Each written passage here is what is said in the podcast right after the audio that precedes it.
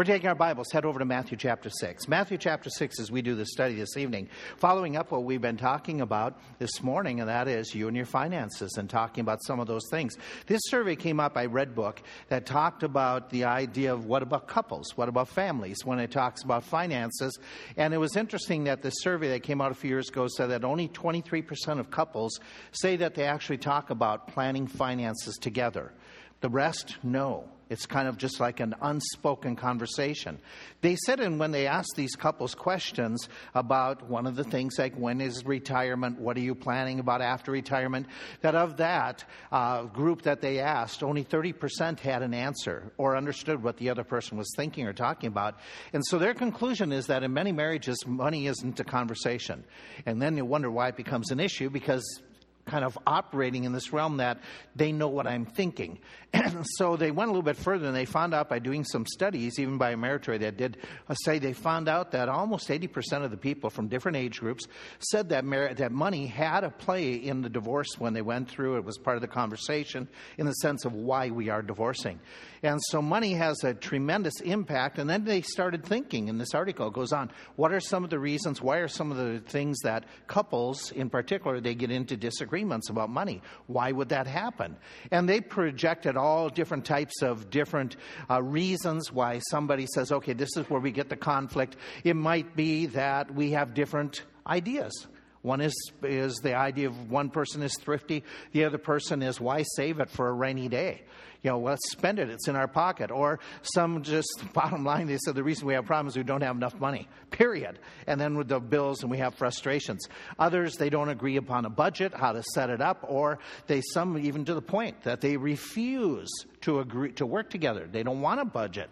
Some, they said, they point out in the survey that some people, they don't they they keep buying things even when they agree that we're not going to buy something for instance uh, some couples have established this we advise this in premarital counseling is that you have a limit that says okay if deb's going to the store and she sees something there's a limit that if it's over that amount for a purchase of some sort then there's got to be communication before it's purchased it's just not unilaterally spending lots of money even if it sounds like a good deal. And so some people they don't agree on that and some are just plain lazy. Some say that their partner, they don't put into the effort. They don't work with it. They, they leave me to make all the financial decisions. Others in their discussion said that, you know, some are impulsive, some are delayed purchasing, some are, you know, their frustration is their partner doesn't know how to keep quiet about how much money we make. Um, I, I, was caught off guard. I told you this with that when I was in China the one time.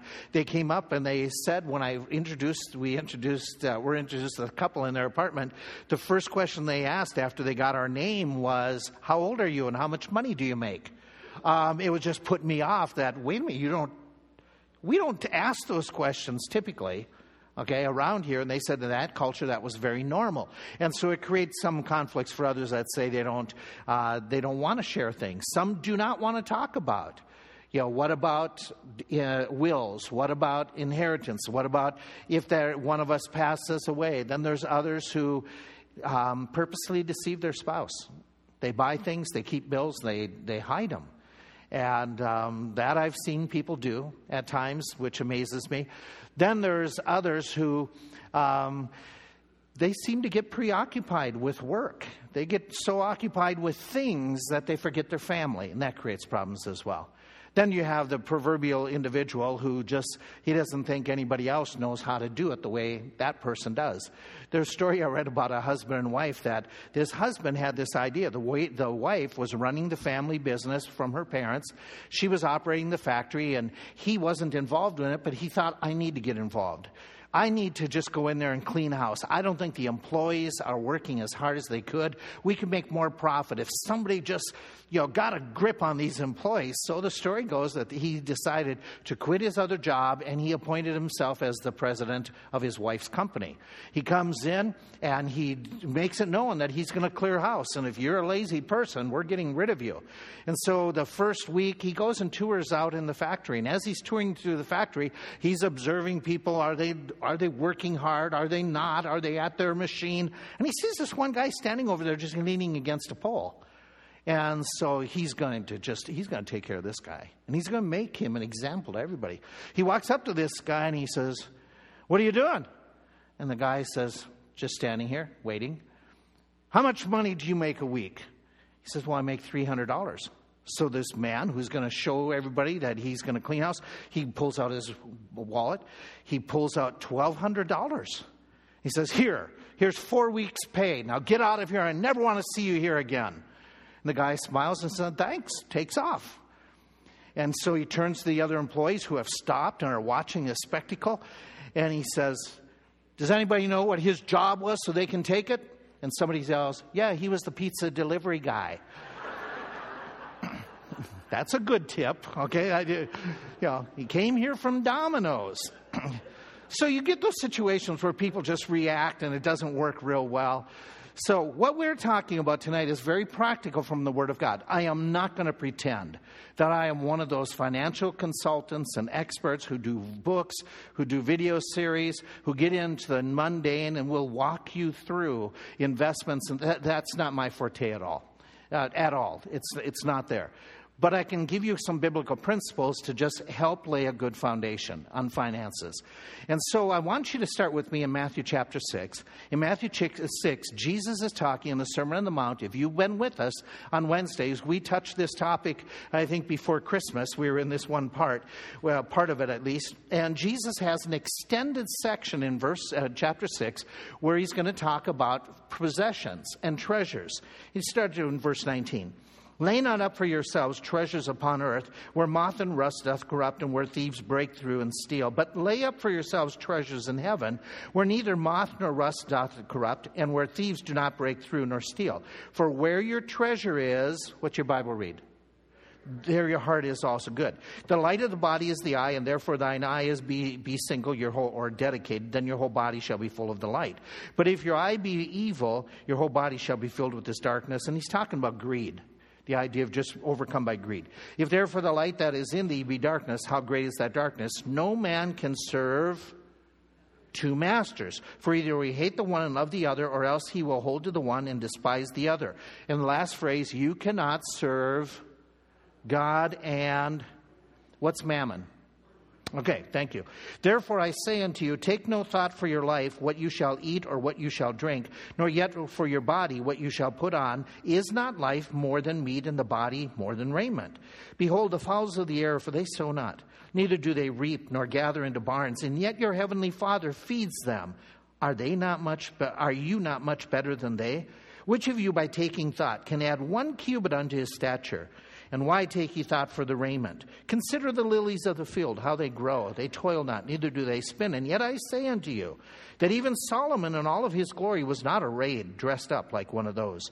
Wherefore, if God so clothe the grass of the field, which today is and tomorrow is cast into the oven, shall he not much more clothe you, O you of little faith? Therefore, take no thought or worry, saying, What shall we eat, or what shall we drink, or wherewith shall we be clothed? For after all those things the unsaved, the Gentiles seek. For your heavenly Father knows that you have need of all these things. But you, Seek ye first the kingdom of God and his righteousness, and all these things shall be added unto you. Take therefore no worry or thought for the morrow, for the morrow shall take thought for the things of itself. Sufficient unto the day is the evil thereof. There is so much in this text, and I'm not going to expound upon this text, but I want to expound upon other passages, but come back and reference this on several occasions. So if you have your notes with you, write down verses. Go crazy tonight, just writing down references you can look up later. I'm going to put them all up here to help us to flow through this quickly. But when it talks about you and I getting a better grasp on our financial situation, on our possessions, it starts with us having the right type of thinking and that we view our possessions properly. And so there's three different realities. I'm going to call it this way three realities that we have to keep in mind when it comes to money possessions. And it goes in hand with what we talked about this morning. Let's put down those three realities. This is the first one. All that we have comes from God, directly or indirectly. All that we have comes from God our cars, our homes, our jobs, our paychecks, uh, whatever it is. It's indirectly or directly from the hand of God. Here's verses for you Both riches and honor come from the Lord. It is in your hand to make great and to give strength unto all. All things come of you.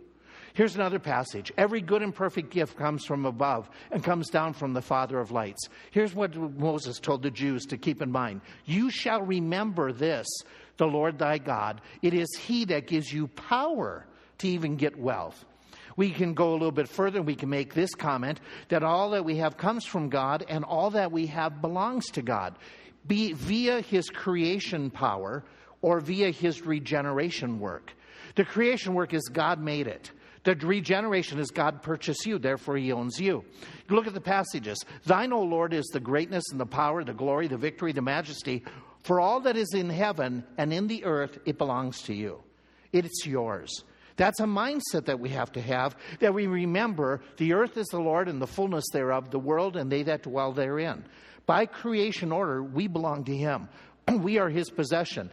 If we are His possession, will He care for us? Yes, He will. Yes, he will. He even says this the silver is mine, the gold is mine. He can't get any clearer when he's talking to the peoples. And then we know this that the, he says elsewhere the world is mine, the fullness thereof. Every beast of the field, uh, the forest is mine, and the cattle upon a thousand hills. Don't we sing that song? He owns the cattle on a thousand hills, the wealth in every mine. He owns the rivers and the rocks and rills the sun and stars that shine. And we go on with the song that I forget right now. So, what else do we know? We know that He owns us. What he says, Know ye not that your body is the temple of the Holy Ghost, which is in you? You are of God. You are not your own. You are bought with a price, therefore glorify God. Does God own even the things that I own? If he owns me, he's the one who owns the house. He's the one who owns the car that really these are on loan from God to me, to you.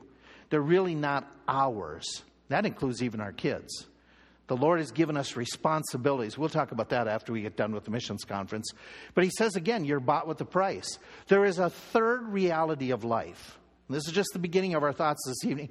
The third is money is not the answer. Is this what the world presents? Does the world present the world that money is the answer? Yes, they do all the time. And we're saying, no, no, no, God is the answer. Take heed, beware of covetousness, Jesus said, for a man's life consists not in the abundance of things that he possesses. Jesus said elsewhere, What good if a man gains the whole world but loses his soul? The Lord made it clear. He says, Man shall not live by bread alone, but what do we need? We need the Word of God. We need the working of God. And so, even more necessary than the necessities of life is God's working in our heart. We need God to be filling us, guiding us, directing us, one, forgiving us, and then feeding us through His Word. Those are the basic principles. In, in fact, when I do premarital counseling, these are the things I try to tell young people is that you have to look at your possessions and start off right when you're thinking about a budget, when you're starting, starting off right when you're thinking about what you need to get in life. Because as young couples, we think we need to get as much as mom and dad have. Did it take mom and dad a long time to get it? Yeah. And so, what you need to do is you need to have a mindset. And if you have these mindsets, that will help you to become content. And so we start off with those realities. And Jesus, our God in the Old Testament, said this is a prayer we ought to be praying. Give me neither poverty nor riches. Feed me with the food that is needful, lest I be full and deny you and say, Who is the Lord? In other words, give me just what I need to be content. And so, Lord, work in my heart. Keep my spirit right. That was number one. Number two, now let's get into some practical areas beyond that. Determine in your spirit whether you're going to be a servant or slave to God or a servant, slave to mammon. The passage you just read says you have one of two choices. You're either serving the money and the possessions or you're serving the Lord. There is nothing in between. And so, thinking about that, Let's walk this through. He said the same thing in Luke, where he's repeating, and this time it's a sermon on the plains, not the Sermon on the Mount, where he says, No man, no servant can serve two masters. He will either hate the one or love the other. And the idea is he will either put one uh, edify one, lift him up, and the other he won't lift up as much. And the idea is he will focus on this one and not focus on that one. That love hate isn't the emotions, it's the idea of which one do you prioritize. He will make either money the priority or he's going to make the Lord the priority. And he says, okay, you can't have both of them being the priority of your life. And that's true. That's true. You and I, right now, right here, this moment, we're saying God is our priority. But is that going to happen tomorrow, on Monday? Is that going to happen when it's Tuesday, Wednesday, Thursday, Friday? What's going to happen the following week? And so we have to remember this is a constant battle. And money is strong enough that it can dominate lives. Do you know people who are dominated by possessions? That it controls them rather than they control it? Have you ever run into people that way? Yes, no? Okay? Some people are really, they're just, they are, they, they, they can't say no to the job. The job is dominating their life, or they have to get ahead of somebody, or they're, they're so far in debt they, they can't see the sunshine because they are just totally, you know, have put themselves in a spot that they are ruled by that indebtedness, those possessions. And so, even what we mentioned this morning, he is telling us we have a decision to make. Are we going to be following the love of money or are we going to be following a love for the Lord? You have to choose. You have to pick. And it's a constant battle for every single one of us. Where is this balance in our life as far as serving God or serving after things and possessions? And he tells us that we're supposed to flee this love of the money, which tells us that in the church there was this battle, even back then, that there was the love of money, the temptation, the, the idea of money of just and possessions just overcoming people's spirits and their soul. And so you have to make a conscious choice. I want to serve the Lord. I want to become content with what I have. I'm going to work hard, do what I need to, get some possessions, enjoy them, but they're not going to dominate me. But you're going to have to be constantly watching out that you don't get caught up into the other things. Do some people get caught so much up in their career that they can lose relationships? It happens. And sometimes they come to a point where they realize it's not worth it. I, I, was reading several articles by people who were in executive positions that they said all of a sudden they came to a, a day of recognition that said, it's not worth it. I'm working 70, 80 hours a week and I don't ever see my family, but I keep on telling myself I'm doing this for my family. And finally, it dawned on me my family doesn't want the money, my family wants me. But it was a battle. It's a struggle to be able to say, I will be content without being top notch or the biggest dollar. And so he even says this to preachers. He says, Those of you who have dedicated your life to serve the Lord in full time preaching, be careful that you don't serve for filthy lucre's sake. Do you think it's a temptation for preachers to be conscious of making more money and serving out of money? Yes, no? I remember the very first service we held in this church. None of you were there. It was the very first service that my brother and I were there. And um, we were doing this church service, and my brother was preaching, and somebody sat right about in the back there, and it wasn't this building, but it was a building that was about a quarter this size. Somebody sat in the back right on that side, and during the service, they were holding up their Bible, and they were going like this to my brother as he was preaching indicating that they didn't like what he was preaching. Soon as the service was over, the deacon in the church came up. This was our very first visit to this church. Came up and said, "You better." Uh, that man at the end of the service who was doing that got up and stormed out. The deacon came up and said to my brother, "You better go out there and you better apologize for whatever you said because he's our biggest giver." And it was like, "What?" We're going to let our preaching be controlled by who gives what money? Do you think it's a temptation for preachers to do that? It is. It is. That's why, what, what have we done to prevent that from happening here? I have no idea what anybody gives, and it better stay that way because it removes that temptation. And so he's saying, preachers don't get caught up with the idea that you have to have big bucks or make more money. There's a story that comes out of history that's true. It's about a young man by the name of James. He decided that he was in the Chicago area. He decided years ago, you can see by the picture how long ago it was, that he was going to become the world's greatest seller of cheese. So he started processing the cheese, and then he would take his, his horse that was called Patty, and he'd go into Chicago and try to sell on the street the cheese. And so he was a believer. He wanted to serve the Lord. He thought the Lord would have him do this. But in order to sell the cheese and to really make a success, he started working seven days a week. He started working so much, he didn't have time to read his Bible anymore, as he tells the story later on. He got so involved with it, and guess what happened with his business? It didn't go anywhere. It wasn't moving forward. So he said that there's one time I'm walking down the street saying, What's going on? What's wrong? And he was smitten in his heart that it was to seek ye first the kingdom of God and his righteousness and all these things. Okay, so he said to his horse, Patty, he says, Patty, we're doing this backwards. We're serving cheese, not serving the Creator. And we've got to change this. So he determined that he was going to get his priorities reversed. And so he changed that idea of the seven days a week and made sure he was in worship. He changed the hours he was working to make sure and he wasn't going to slough off, but he was going to put the Lord first. And over a period of time, he started to become successful. In fact, he became pretty successful.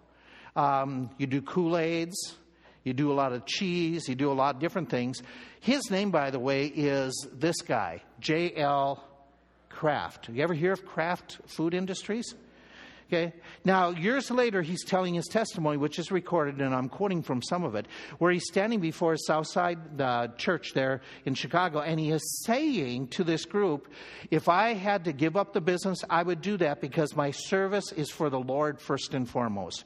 My most important contribution is being in this church, working as a teacher in this church this is my real job for God. That other business that I'm running, that just helps me to do some of this better in being able to train and, and help out others.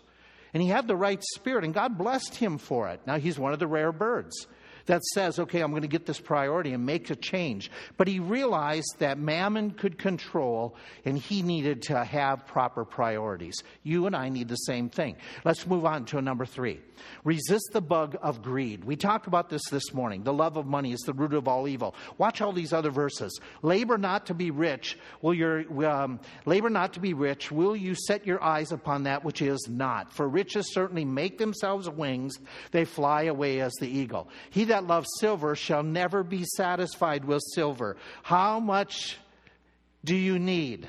What is the answer that some say? A little bit more. Okay, so he goes on, he says, Nor he that loves abundance with increase, that's all vanity. Elsewhere we read, He that is greedy of gain troubles his own house. He that hates the bribes, that's good. That's good. He goes a little bit further. Love of money is the root of evil. Keep yourself free from the love of money in Hebrews. He said unto them, Take heed, beware of covetousness. And in, this one, this one strikes me a little bit funny. I don't mean to be irreverent, but an inheritance may be gotten too hasty. How do you get an inheritance too early? you could steal it. You could demand it. You could kill the person, okay? And it's like, really? An inheritance may be gotten too hastily, but in the end thereof it shall not be blessed. And then First Timothy, what we talked about this morning, contentment with godliness is great gain. So we have all these verses that add to it, and here's our question that we want to build on from this morning. How do you become content? What do you do on a day to day basis that might help you to be more content? Here's some practical suggestions. I'm sure you have many more. Is take time outs. Take time outs in the week to meditate on your blessings. Don't just keep on being blessed without stopping and saying, how did I get blessed this week? In what ways? In fact, why don't you take the make it a practice periodically? Walk through your house and thank God for the possessions and the provisions that He's made. It's amazing that God has given us this or led us to this deal, and we, we enjoy it, but we don't express thank you for it we, we pray for it and then we get it and then we don't stop and say thank you. Take time to openly say thanks in a meal when you're praying together with your family together to thank God for certain things that He's provided for you beyond just the food. Just itemize them. Let your kids understand that things here in this house were given by God. Re- resist comparing your bank account and possessions with others. Resist those thoughts that come into your mind that the grass is greener on the other side. Become content with the employment that God God has given that. And thank God this is where I'm at right now. Volunteer annually at a charity center. You want to see how blessed you are? Go and help some people who aren't so physically, financially blessed, that are struggling. Go on a missions trip and see how some of the world lives. It'll give you a greater appreciation for what you enjoy. Visit those who are alone. Go and visit those, the widows The ones who are, who are strapped, the ones who they, they're lonely, go and visit them. And that'll even just refresh your spirit to say, hey, I've been blessed with what I have. Enjoy the simple things that are free and inexpensive. Teach your kids this that to have a good time, we don't have to spend, spend, spend. We can have fun by doing simple things. Let them understand that. Work at loving people, not the things, by taking time for them. Make sure you have that close walk with the Lord. And we could go on and on and on about it, about working at contentment. Let's go to another thought. Work hard for, don't wish a lot for financial blessings. What I'm talking about is there's this mindset. Pennsylvania promotes it a lot. Pennsylvania has all these things that are called lotto, right? And what's the purpose? What's the thought behind it? I, I, I know they advertise all the monies that comes in this goes to help the elderly. That's not what we're, that, that doesn't convince any of peoples to go. What is the permeating thought that people would be drawn to do the lotto? I'm going to hit it big, right? I'll get, you know, I might be lucky enough that I get all the winnings and I get the jackpot that's there. And once we get the jackpot, sell the house, go on a cruise around the world, quit my job. Yeah, yeah, yeah. You get all these dreams. What does the Bible say about this type of thinking? Here, the Bible says very clearly that the way to prosper is through hard work, not wishing. It's through hard work. In fact, the Bible very clearly states be careful of get rich quick schemes. Be very careful. Again, this is truth you need to share with your children and grandchildren. That this is advice from God and train them. Let them understand this. Watch the verses. It says, A slack hand causes poverty, but the hand of the diligent makes rich. The Bible says, A sluggard's appetite, it's never filled, but the desires of those who are diligent, they're going to be taken care of. The Bible says, In all toil there is profit, but mere talk tends to poverty. You know what? In our day and age, in our society, and in our COVID environment, this needs to be rehearsed. That God didn't plan for a society of handout. God planned for a society of workers, inventors, those who would try to excel to be their best.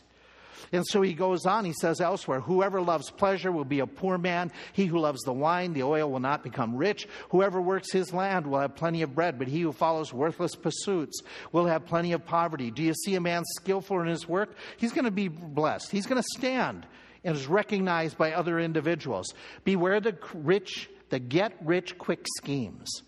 Okay, whether we talk about you know the gambling, whether we talk about some fantastic investment that's going to reward you with a thousand percent return within a month.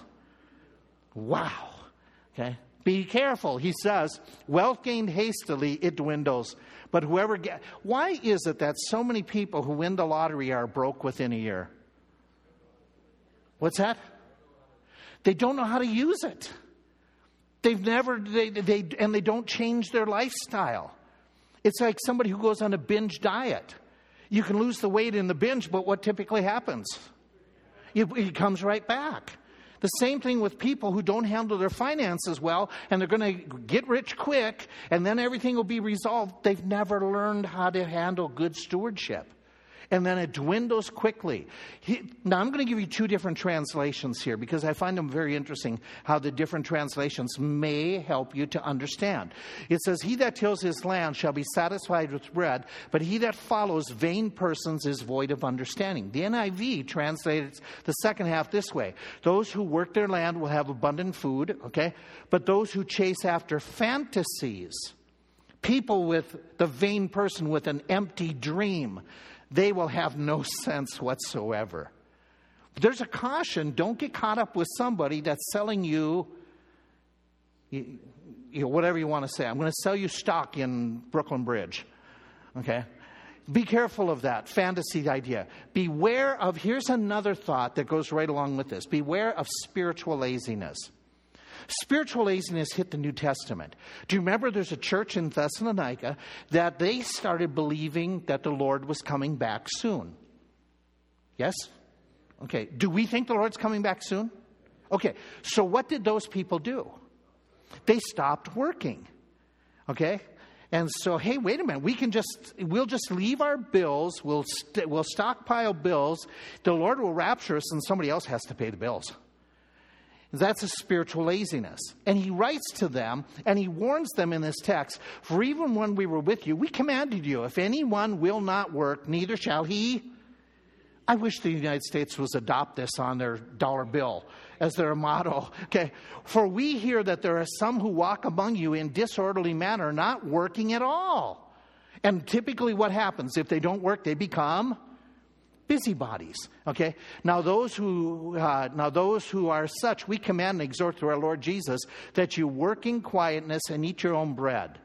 In other words, get busy taking care of your own needs instead of waiting for a handout. Okay, so we got these principles. We go to number five be ethical and honest in all of your dealings. So we know that the Pinocchio syndrome, it's rampant out there. God basically says, listen, I want you to be honest. You who are believers, when it comes to whatever you're doing with finances, remember this provide things honest, not only in the sight of the Lord, but also in the sight of men. Don't just be honest here, be honest when you go to work. Be honest when you're dealing with you know, your insurance agent, when you're filling out your taxes, having your conversation and conduct honest. He says, walk honestly towards them that are without, especially those who are outside the faith that you want to be a witness to, make sure you're practicing honesty. A poor man, it's better than being a liar. Keep your reputation. We go a little bit further where he hates dishonesty when it comes to business deals. Where in the Old Testament, a false balance is abomination uh, to the Lord. A just weight is his delight. Those unequal weights, they're an abomination.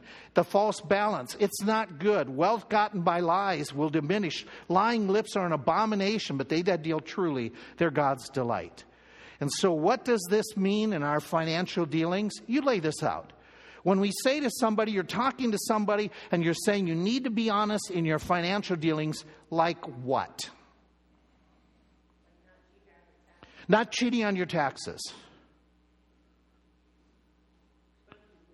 Okay, turning in expense reports, making sure your expense report for reimbursement is valid. Excellent. Can you think of any other ways we should that we need to be honest? Okay, when we report things for insurance claims, be honest. Somebody back there. Your income, okay? Dealing with the honest fact. We could, we could go on. Is it honest to pay the bills that you agreed to pay? Yes or no? You signed a contract. Pay the bills. Okay? List, uh, you know, live up to the business deals you agreed to. Even if later on you say, well, I have second thoughts about it, you agreed to it. You gave your word.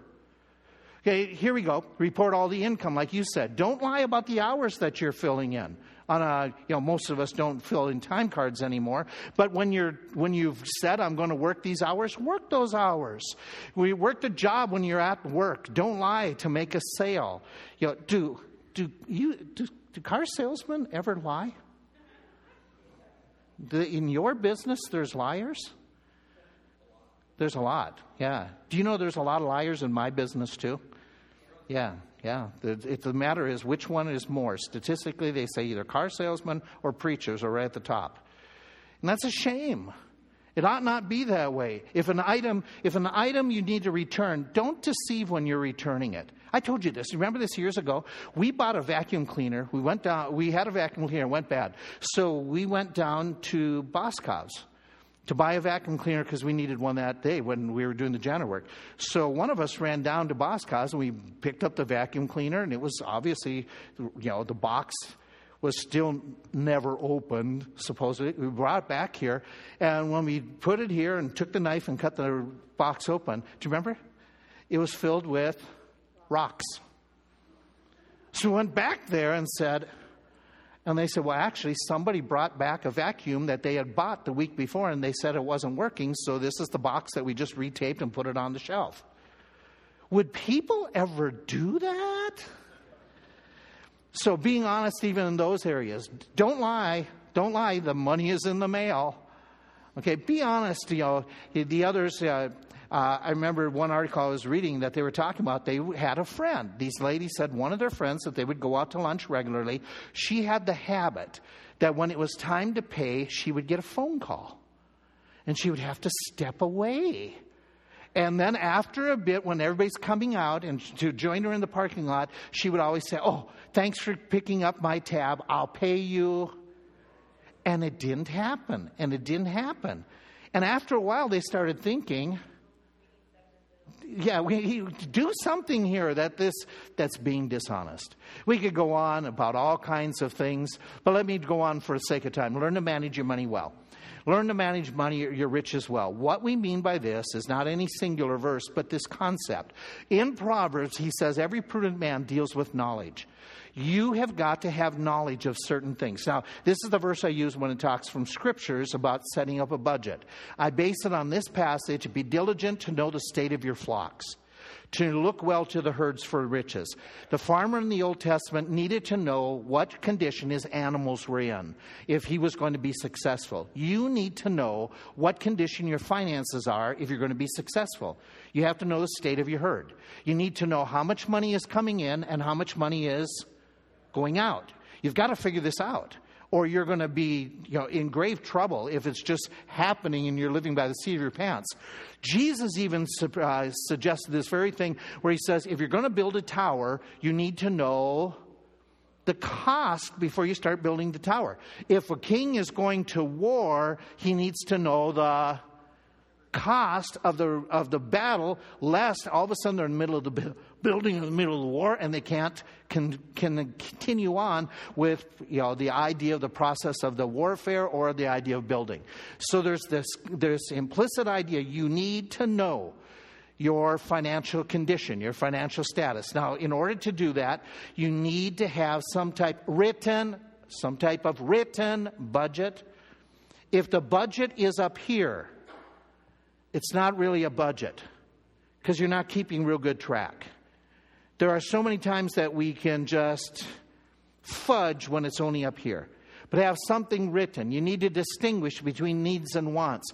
You need to pause at times and say, okay, if it's an unusual purchase, let's, let's think it through. Do we really need it? Think through, are we going to use it? Think through, is it the best time for us to purchase? And so you're managing, you're thinking through, you're practicing self control. As well, should you be putting aside some form of savings, even a little amount, on a regular basis? The answer is yes. Yes, it's wise financial planning. Now, again, if you want to get into more of the nitty gritty, seek people with greater wisdom that do this that, that, that have. We can recommend peoples. We give a class. We have a couple of different couples here who can do and have done over the years financial counseling. We'll put you in touch with some of those people that can help out. Number seven, always beware of going into debt or living on credit. Always beware. Why is that? Why does the, what does the Bible say about borrowing and lending? Okay, let's let me let me back up and just give you this. This is a most recent study that's from 2021. Yeah, and this is talking about the average American right now. The average American, they're talking about the debt per average American, and we're not talking national debt. This that would be much worse. But purchasing uh, debts, mortgages, school loans, credit cards. The average adult American is ninety six thousand three hundred seventy one dollars in debt. I agree. I agree with that. And he says the average credit card balance is $5,121. Uh, I go again. Okay? And then he says, while the average American saving account is only $4,500. We can pick on our government leaders for deficit spending and not managing well, but guess what? As a nation, we're not doing any better than our government leaders. We're not doing any better. You and I should be totally different on this scale. As believers, we should have a better handle on our finances. We should understand that the rich rule over the poor, the borrower is servant to the lender. That concept, we should understand that the Bible says, owe no man anything. Okay, I'm going to explain that a little bit more. But the point is that you and I should be careful about debts and paying. Do we understand that there's need that sometimes we will use credit cards in our society, that it is a necessity for functioning in some ways? Yes or no? Yes. But if we're using them, we should be prepared to pay them off ASAP. Now, here's another area of credit that you ought to be considering, especially those of you who are older like me. The Bible clearly says don't give surety for others. Surety is the term, not interest. Don't be mistaken by that. Surety is co signing for other people. And so be very careful of co signing for other individuals, including family. Be careful. Here's what the Word of God says Whosoever puts up security for a neighbor or a stranger will surely suffer harm. Okay, my son, if you be surety for your friend, if you have stricken your hand with a stranger, you're snared by the words of your own mouth. He says this elsewhere he, one who lacks sense gives a pledge and puts up security in the presence of his neighbor. He says this Be not one of those who give pledges of security, surety, who put up security for the debts. If you have nothing with which to pay, why are they going to take your bed because of somebody else's debt? So be very, very cautious. The Word of God does not encourage you to co sign for other people. And then people come and they say, Will you as a church co sign for me because I want to buy something? And we say, No. You don't love me. I love you enough that I realize that if we co sign, it becomes a problem. We're going to have relationship issues. So the wisdom is develop your own, your own finances. If you need to, save and learn how to do it like the Bible encourages. Number seven, or number eight, meet all your financial obligations before you chase after your personal pleasures. Meet your financial obligations. What we mean by that is this the wicked borrows and pays not again. What we mean by that is, owe no man anything. Now, let me pause and explain the application here. Does that mean you can never have a mortgage on your house? Does it mean you never ever have a bill? No, that's not what it means. It doesn't mean when it says, owe no man anything. But let me give you an illustration. Okay? if, if we're going to say, oh, no man anything, we're going to have to pay as we use, what do we do tonight? What are we, what are we running here on credit? We're, we got lights going.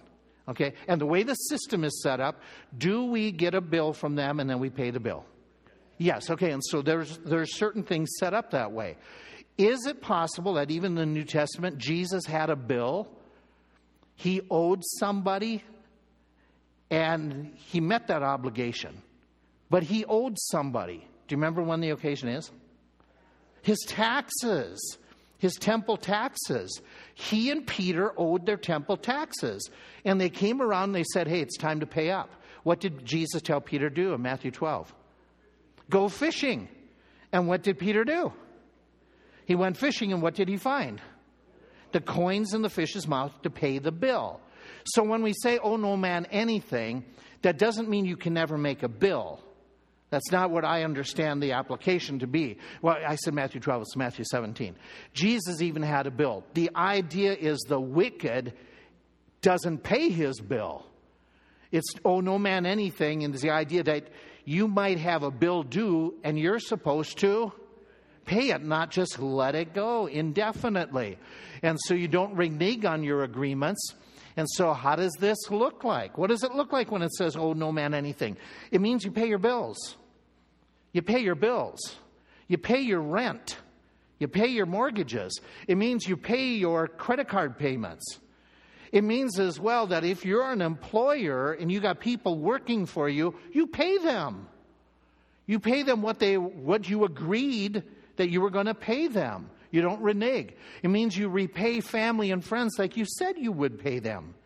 It means that if you're unable to pay somebody because of your setback, you go and talk to that person and you let them know. You don't just let it out there. You make sure that you're being ethical and honest and speak to them.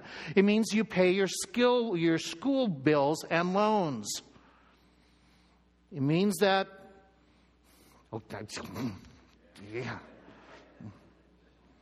I, I just don't see the, the wisdom, I don't see the fairness, I don't see the sense in all of a sudden absolving bills that people agreed to pay. It doesn't help. Uh, it doesn't help any of us. It just puts a greater burden on all of us. So I'm going to send this message to the president. Okay. You don't default on your loans. It means even this if you borrow something, you get it back to the person you borrowed it from. You return it. If you borrowed a book from my library, you should be bringing it back. Okay? And vice versa. Okay? It's just if you if you borrow somebody's vehicle, return it with the gas that you used. It's just simple common sense, is it not? It's just, you know, and we're in a day and age where people are borrowing CDs and different things. Give them back. The, the wicked borrows and pays not again. Give it back. Okay, return those things. Let's go to number nine be charitable. Be charitable. We talked about this this morning. You know all these verses that he says, okay, he that has pity on the poor lends to the Lord, and God's going to repay him. He that oppresses the poor to increase his own riches, they're going to come to want. That, that applied to the Pharisees who weren't even taking care of their own parents. They would call, they would all of a sudden, instead of putting out money to help their parents who were in need, what did they say about the money? I will call it korban. It's dedicated to the Lord when I die. Therefore, I can't use it for my parents because when I die, it's going to the temple. Oh, come on. And Jesus rebuked them for it. He that has a bountiful eye shall be blessed, for he gives the bread to the poor. He that gives to the poor shall not slack, but he that hides his eyes shall have many a curse. We go in the New Testament and they say Jesus said, we don't have a specific statement in the Gospels, but they quote Jesus as saying, it is more blessed to give than to receive. We read in James that if you have faith, but you see your brother, you claim you have faith, and you see a brother or sister naked and destitute, and you say, Depart in peace, be warmed and filled. But you don't help them out, then he says, Show me your faith. Show me the genuineness of your faith. We read in 1 John, whoever has this world's goods and see his brother in need and shuts up his heart, how does the love of God abide in him? So charity is a part of our supposed to be part of our characteristic. We're not supposed to be like this guy. This guy was a banker in this local town, and he ran the local bank, and the charity was raising money to help out people, poor people in the town. And this Scrooge character in modern day, he responded when they made a phone call to him and they asked him for a donation. They said, Our records show you have, make around 500000 a year, yet you haven't given any penny to charity. Would you like to help the community? The banker's response. He replied, did your research show that my mother is ill with extremely expensive medical bills? Uh, no, no, we didn't find that. We didn't realize that. Or that my brother is blind and unemployed, that my sister's husband died, leaving her broke with, our, with four kids? No, we didn't realize that. I'm, I'm, I'm sorry. I'm really sorry. Well, if I don't give any money to them, why would I give any money to you? Now, that's not what we're supposed to be like. We're not supposed to be that miserly at all. We're supposed to be charitable people. Let me go on take a step further. We're supposed to be giving our first fruits to the Lord. Teach your kids. Teach your, your anybody you're coming in contact. Teach them this principle of the Word of God. That we give the first fruits to the Lord. And I know preachers, there's jokes all about these preachers who are really craving after money. And you know I don't preach this as frequently as the Word of God would demand. But there's the jokes that say, hey, I'm afraid nobody's going to find us. Don't worry, I give $100,000 a year to my church. My pastor's going to find us. Okay. I, am so appreciative of your faithful giving, and I don't have to feel compelled that we need to address it. And yet, by the Word of God, should I be addressing it? To train? Yes, absolutely. But we don't have to, there's, there's just a giving spirit. I appreciate it so much because you guys understand this. Honor the Lord with your possessions and with the first fruit of your increase. Give, it shall be given to you.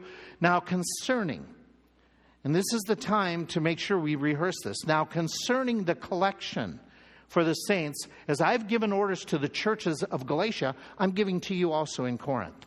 On the first day of the week, let each one of you lay, by, lay, uh, lay something aside, storing up as he's prospered, that there be no collections when I come. Okay, so taking this thought, let me answer a few questions about giving to the Lord. Okay, based on that 1 Corinthians 16 1 and 2. When is it supposed to be done?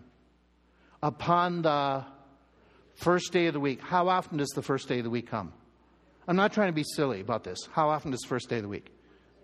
Okay, it's coming every week. So, what type of giving should we have? Regular giving, okay? Where are we supposed to give? He's talking to churches and he says, lay by, lay in store. The word for the lay, for laying in store is the treasure box that was put at the temples. Remember the lady comes up and throws her mites in? It's that collection box. Now, we used to use the offering plates. Now we have the literal collection box. That's the word that you at the church put in the collection box on a regular basis. A little bit further, who's supposed to do this? Let every one of you, he said in 1 Corinthians 6 1 and 2. Why are we supposed to do it? One, it's commanded, but also, as I have prospered you, we give out of gratitude. We give to the Lord regularly. And then we have this how, how much do we give? Based upon how the Lord has prospered you. Okay, the Old Testament concept that was before the law, all the way through the law, and even post law. And the only thing that God said the Pharisees did right was what? They tithed.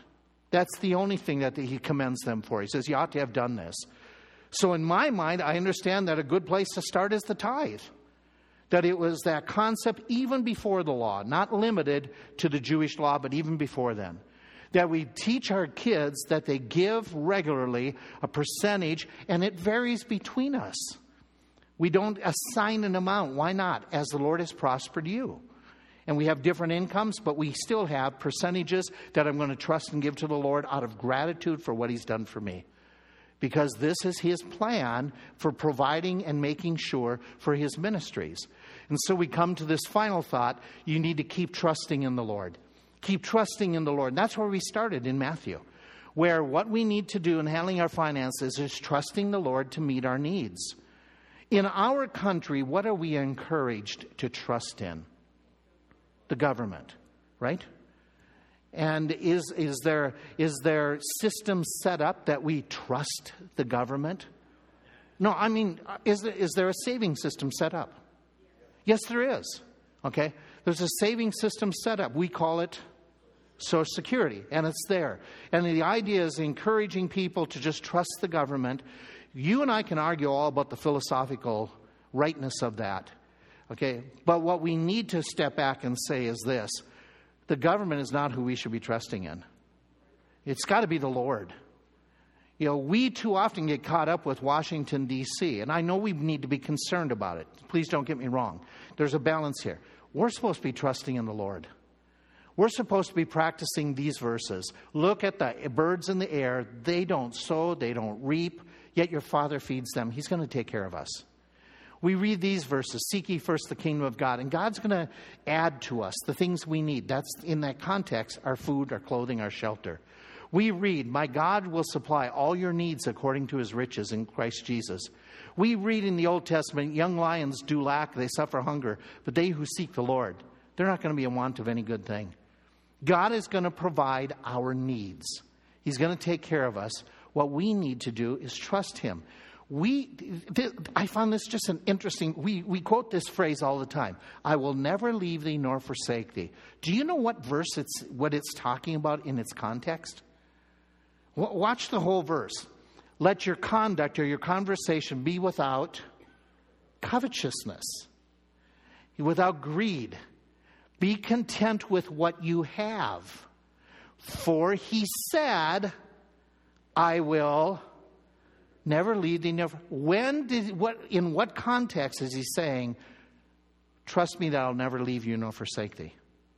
It's in the context of finances that he's going to take care of us. And so we look at it and say, okay, here's where we need to be. Just be content with what little we have, but have the fear of the Lord. It's a great treasure. Trust in the Lord. Father, help us with these simple principles to not only communicate them, but to live them and to be on guard. Help us to be peoples that will portray this, propagate this, pass it on until you come back. Thank you so very much for you promising to care for us and our needs. It is a delight to know that we can trust in you. Thank you for this opportunity and for these folk and their attentiveness, their good giving. Bless as we look forward to this month's giving for missions and help us to honor you to the best of our ability. We pray in his your son's most holy name. Amen. Thank you for listening. Thanks for being here.